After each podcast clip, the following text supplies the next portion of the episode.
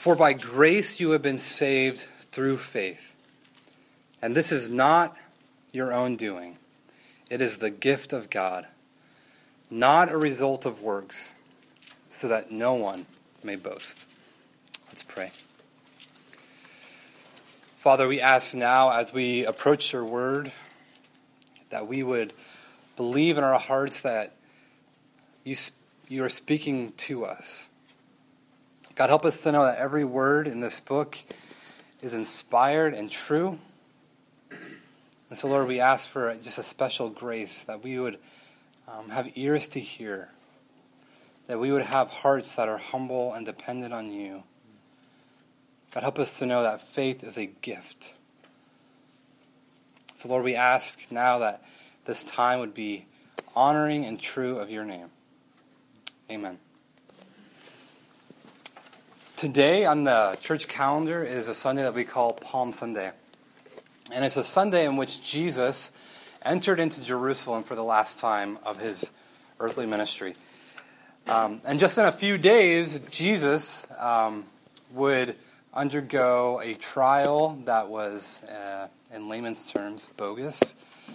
And he would suffer under the hands of the Romans, crucifixion, and he would die. And then so from one week from the Palm Sunday where Jesus entered in Jerusalem with all um, glory and Hosanna and people throwing palm branches and clothes before him, one week later he would rise from the dead with resurrection power to give to those who would freely trust in him.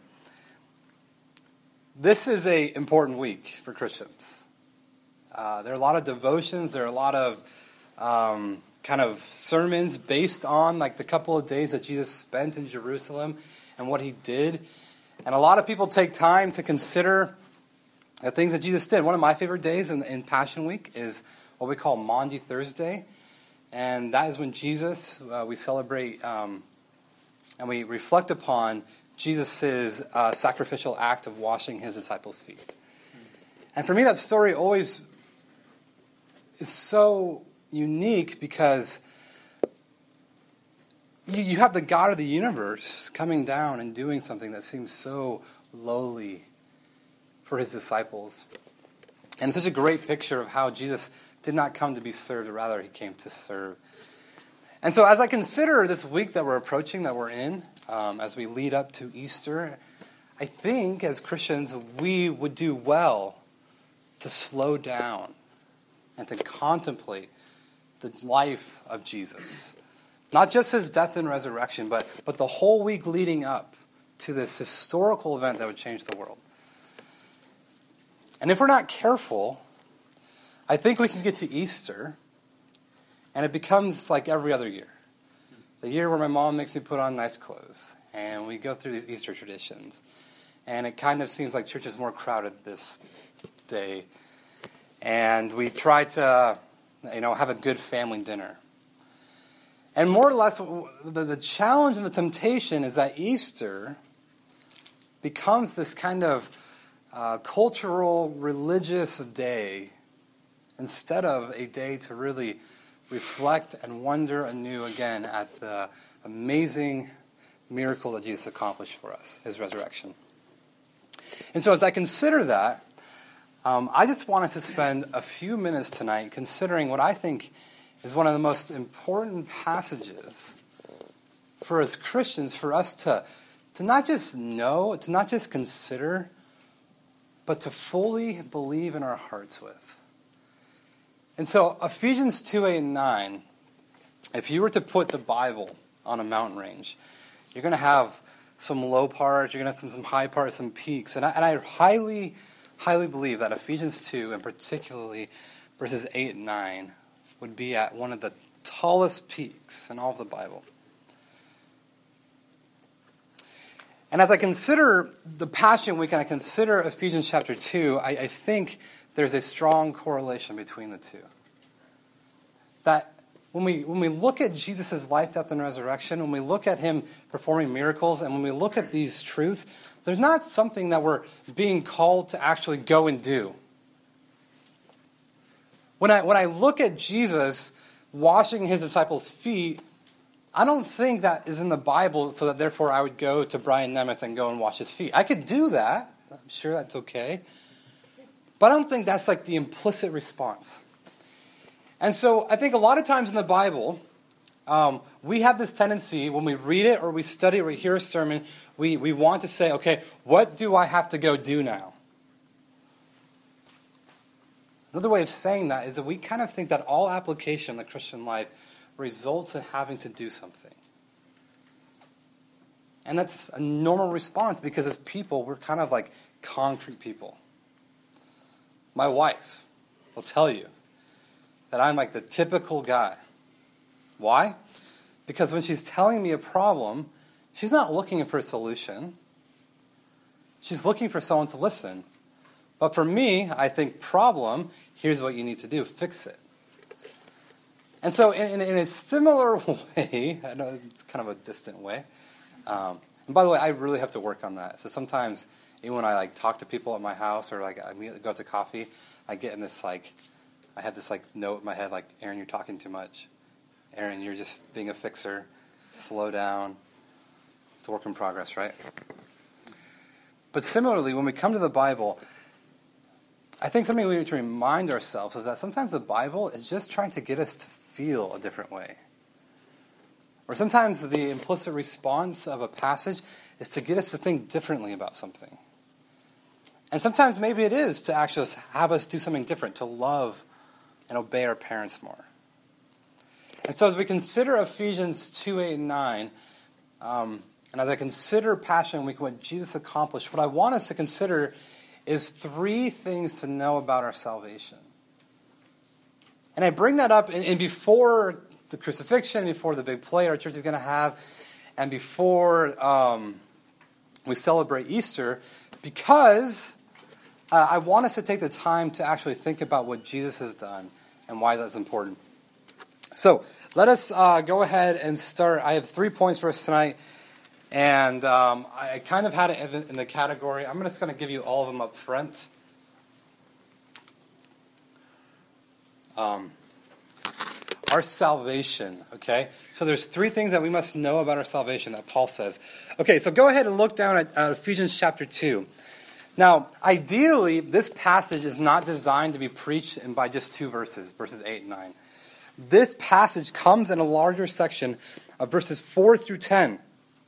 Or excuse me, I think even uh, one through ten. And so if you look at verse one, Paul begins chapter two of Ephesians saying, "And you were dead in the trespasses and sins in which you once walked, following the course of this world and following the prince of the power of the air." Now, here's a, a good question for us to think about. When Paul says, you were dead in your trespasses, the question is this: what do dead people do?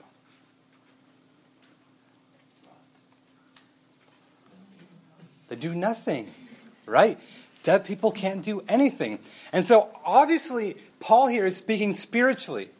You, at one point, before you were united in Christ, you were dead in your trespasses and your sins. And so he begins to talk about how at one point in our life we were separated from Christ, we were dead in our trespasses and sins, but then verse four, he says, but God. So after our condition of being dead, verse four, God interjects into this. Verse four, but God, being rich in mercy, because of the great love which, which he had loved us, even when we were dead, he made us alive together in Christ. So this is the typical way for Paul to explain the gospel. It says, sin had led us on this course of death and destruction. Sin always leads to death and disintegration. But God.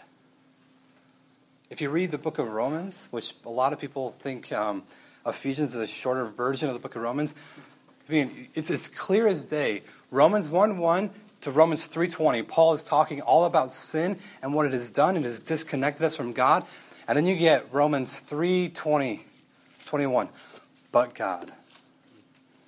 It all starts with this idea of God coming in, and, and he's, he's beginning this process of rescuing us, of saving us. Even when we were dead in our sins, he made us alive. And so we get to verses eight and nine. For by grace you have been saved through faith. So the first point is that our salvation is by grace alone. Now, when I was an Awana kid, I was maybe like six years old, and I had to tell my leader what the definition of grace was. And when I said such definition, I got a piece of candy. And so still to this day, I remember the the book definition of grace that I conjured up to get my little mini Snickers bar. Grace is a gift that we do not deserve. Now, I like that, but in one way, I also feel like it kind of is a little short. Sure, grace is something that I don't deserve. It is unearned. But, but grace is also something that doesn't just happen to me once. It's not just a gift that I, I have and then I am done with it. It is something that has a long-term effect. And so Paul here is trying to say, you were dead in your sins, but God made you alive, and here's how he did it. By grace. By you not earning it. So I, I, I feel bad sometimes recycling illustrations because I feel like, man, I should take the time to think of better illustrations. But there's just some illustrations that are so good that I can't think of a better one. And so an illustration I often use for grace is, Blake, do you know it? No? Okay. What? Close. This is the geometry test. So when I was a junior in high school, Kevin Danlovich on the bus was like, yo, Garnes, let me have your homework. I was like, here you go. Like, this is what you did for friends, right? And so I wasn't any good at geometry. Like, I like just barely put the answers down. Didn't show a lot of my work, and um, whatever. I turned my packet in, and he'd only there's like ten homework assignments. He'd only look at one of them. He wouldn't look at all of them. So I was just kind of like hopes that he would never look at the bad ones, right?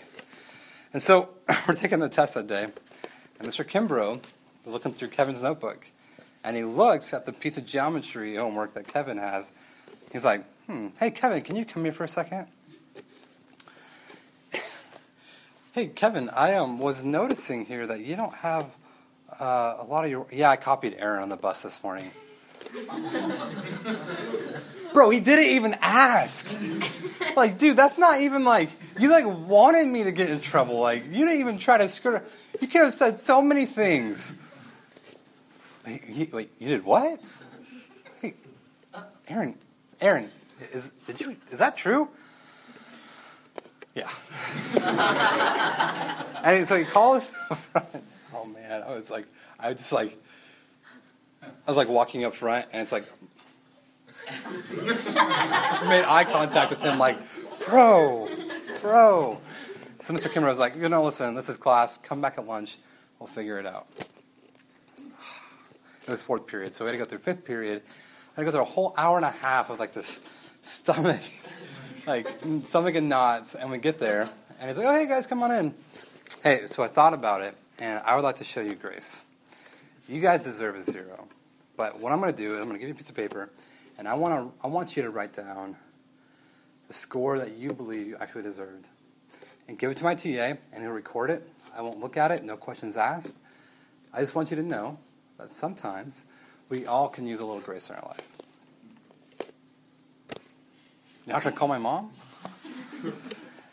And uh, I remember being very annoyed at my friend Kevin, who just wrote down one hundred really quick, threw it, and walked away.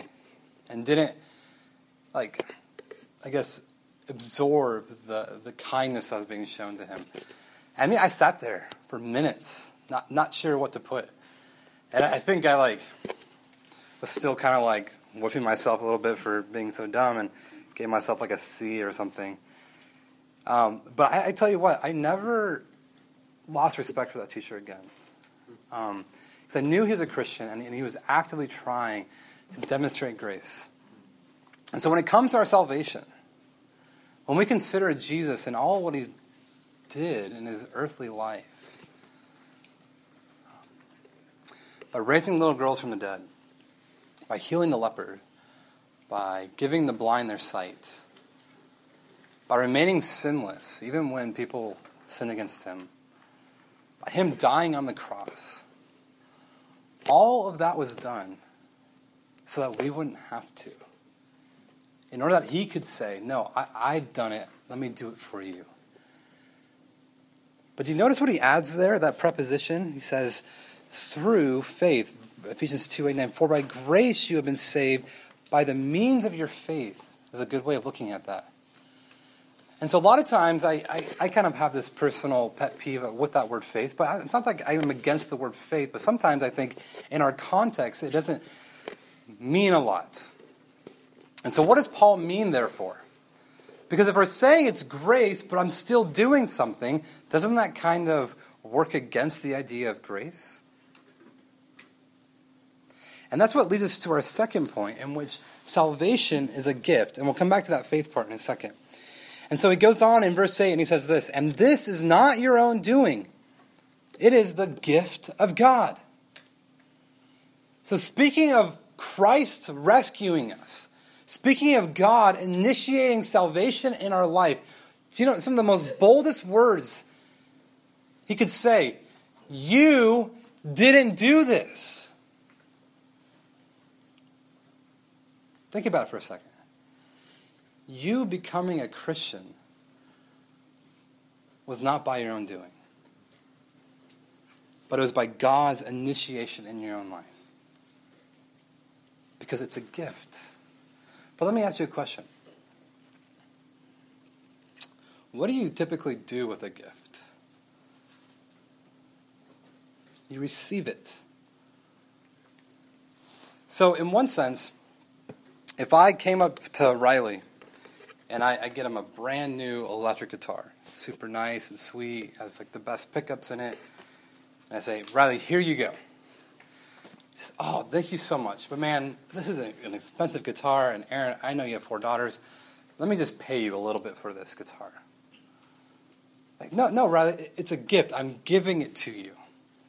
No, I, I really appreciate that. Okay, so maybe if I don't pay you any money for it, let me um, let me come mow your lawn for a few times. I'll, I'll make it up somehow to you. I, I want to give you something in return for this gift that you've given me. You see, if I were to accept anything back in, in favor for that gift, in essence, it stopped becoming a gift. And it's become some kind of consumer relationship where I give him something for something in return. And the whole idea of grace is, is to speak against that.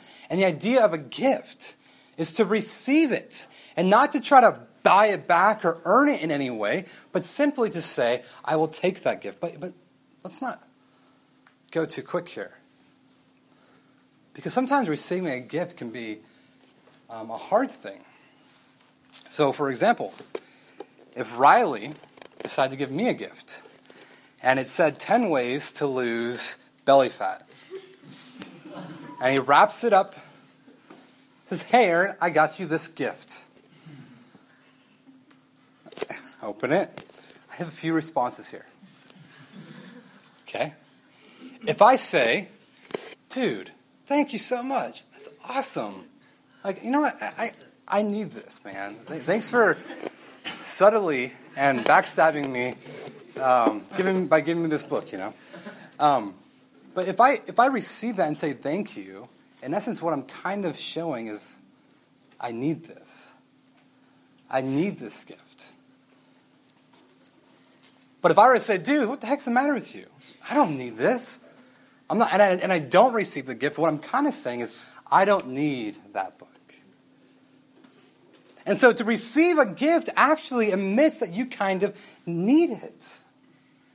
And so when Paul says here that salvation, what Jesus has done is a gift to you, it is you having to admit something, that I need this gift.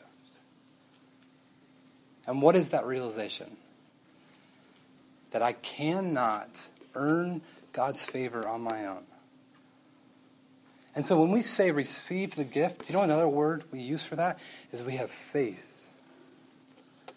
So when Paul says in that same verse, it is by grace through faith. It is by his, it's him saying, we receive this grace by trusting and resting in what Jesus has done in his life, death, and resurrection.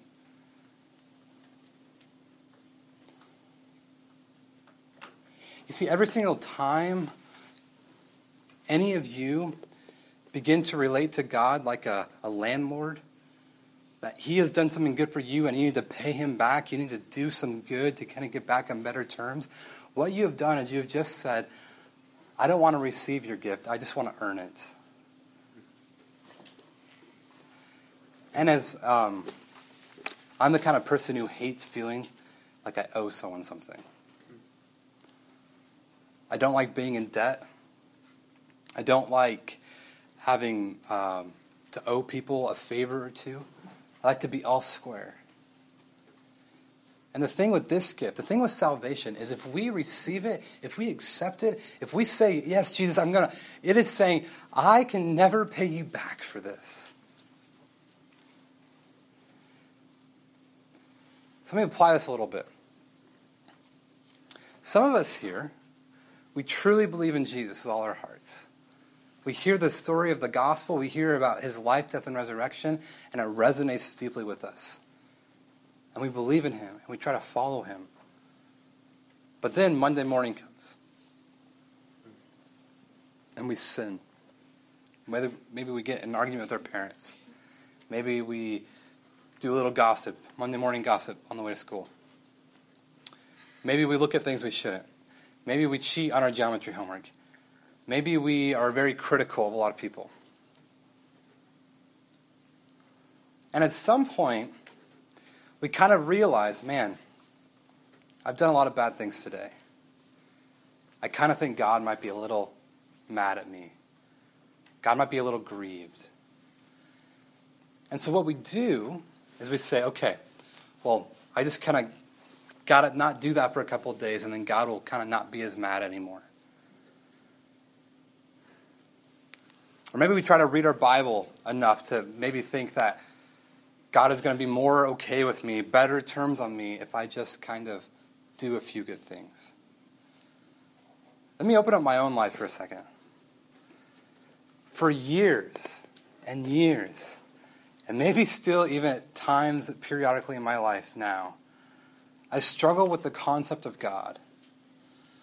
That when I sin, God looks over me and says, Aaron, technically you're saved. Technically you're my child. But I'm just a little disappointed in you right now. I'm just, wish you didn't do that, man. And so what I do is I kind of try to put a little bit of distance between God and myself. And uh, when I come to church or youth group or maybe even preaching a message, I kind of just go through the motions a little bit. Kind of sing the words. I, I go to small group. I say the right things. I even have conversations with people where I lead the discussion. But because I feel this sense of like, I, I've made God a little upset at me, I need to give him some time. I need to kind of, kind of work myself back into a better standing with God. I know I'm a Christian. I know that I'm saved, but I just know that God might be a little annoyed at me. And then and here's, the, and you know what the issue in my heart is in that moment? Is that I'm not believing the gospel. Because the gospel says that at all times, God yearns for my embrace. God yearns for a, a close, intimate relationship with me. And do you know, want to know something? Even on your worst day of sinning, God relates to you the exact same way on your best day. Do you know why? Because he doesn't relate to us based on our performance, but on what Christ has done. Do you see why it's so neat to consider the Passion Week and the crucifixion? Because all of that was being done for me. So that I can have a relationship with God, that even when I go off the, the rails, out the deep end, even if I have my, my worst day of sinning, God will still rejoice over me and love me. You know, I, I'm not, I don't want to say that God isn't grieved by our sins. I think he is. But it's not the type of grieving where God crosses his arms and points a finger down. It's a type of grieving where he says, if only you embrace my love, you'd be so much more happy. And so when we begin to consider this gift that Paul describes about. We lose all sense of, I, I want to do something. I just want to, tell me what to do. Paul is trying to get us to think differently. Every single relationship you may have in this temporal human life may work. If I make you mad, I'll give you a few hours, and I'll come back, and I'll try to make it better by doing something. But with God, Jesus has done all of that. And so that leads us to our third point, that our salvation is not by our own good. Verse nine, not a result of works, so that no one may boast. Do you know what is so neat about the Christian life? Is that we are all the same in Christ. Something that, it was studying the book of Colossians years ago, I, I came to this conclusion that Jesus is the great equalizer. That it doesn't matter your race, your ethnicity, your language that you speak, how much money you have, whether you're old, whether you're young, whether you are intelligent and whether you're not. That if you have faith in Christ, every single one of us stands as a co-heir of Christ. And so this idea of not boasting in yourself, Paul says, listen, salvation can't be earned by doing good things. That's what we call works, right? Works is anything that's like a good deed. By me opening the door for people, by me putting money in the offering plate, by me complimenting people's strengths. All of those good deeds don't do anything in regards to our salvation. Do you know why that's great news? Because there are a lot of people out there who do a lot more good works than me. Let me say it a different way. There are a lot of people who are better at me at a lot of things. But do you want to know something? God doesn't look at that person and say, oh, they're so much better. They do way more than that person. Oh, this person gives way more money than this person. Oh, this person, man, they, they hold the door all the time. I, I only mention that illustration because my mother-in-law and my mother always hark on me for opening the door. It's like I hold the door open, but they like expect me to hold them for a minute. Like, yo, I respect this establishment enough, and the cold air is getting in. Either you're behind me or you're not. Hold the door open for people. And so our salvation, guys, listen, our salvation isn't by any kind of religious activity that we can do. It isn't by me trying to believe more. It isn't by me trying to, to do enough good things for God to be happy with me again.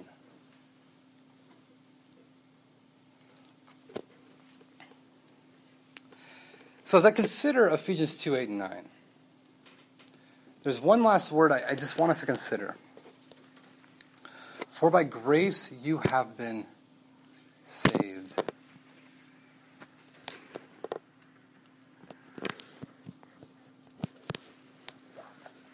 On the trajectory of repeating illustrations, I once was with some random family member and we went on a hike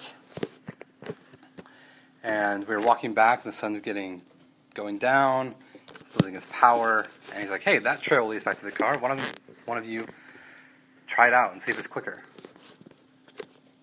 Sure.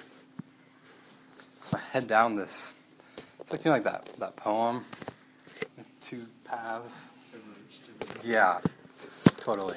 That. So I'm heading down this path, and it's starting to get dark, so I'm picking up the pace a little bit, and I just, like, my intuition as a seventh grader was not great, because, like, the, the parking lot is over here, and I'm heading, like, this way, you know, like, this doesn't seem right. And I finally make it, and I, I, meet, I come up to this, like, a fence of some big factory, like a false front, and I realize this path went to nowhere. And this time, I mean, shadows are everywhere, and it is getting dark quick. And so I just start booking it. That was about a twenty-minute walk.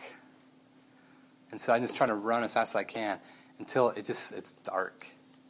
Like, we're talking like stars in the sky. And I can't see. And I, I cannot see anything. Um, and long story short, I, I call for help, and, you know, it gets, like I literally, like, I'm like in the weeds somewhere. It's so dark. And they call an, a cop, and, and I'd seen the distance, like a little blue red light, and I and I kind of am yelling, and then I hear some people kind of yell back, and a flashlight comes, and it, and it rescues me, and it brings me back up, and it's like seven thirty by the time I got to the car. And I remember at that moment in seventh grade, I was in a city I did not know with someone I didn't know that well, and I was lost. And I was lost, and I needed help. And I think back to that in a sense. Every single one of us, before Christ, were lost in our sins. We did not desire God. We did not consider him lovely or beautiful. And forever the words of Ephesians two four will stick in my mind. But God, being rich in mercy, because of the great love with which he loved us. Do you know what he did?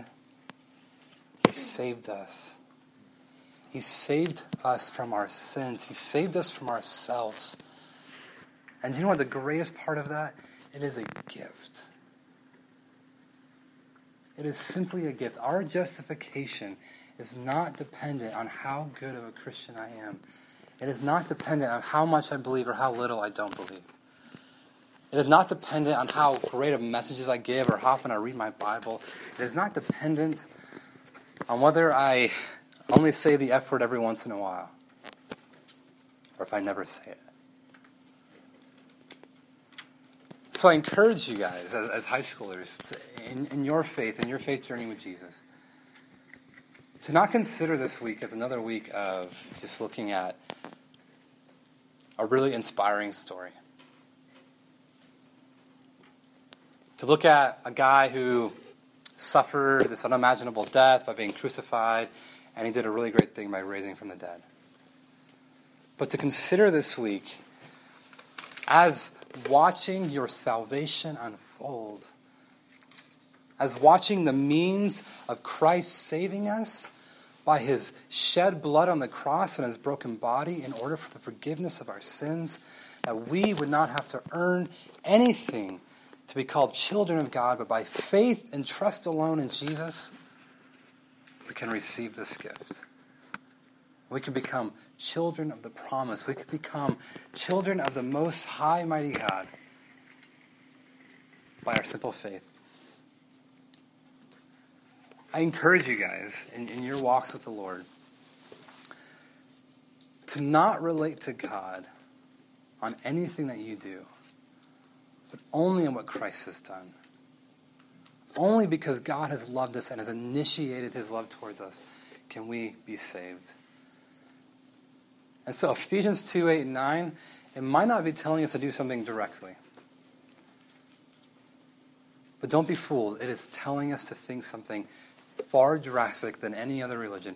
And it is telling us to feel something different. And the feeling should be this: thankfulness and gratitude that God has loved us and that he has shown us his mercy.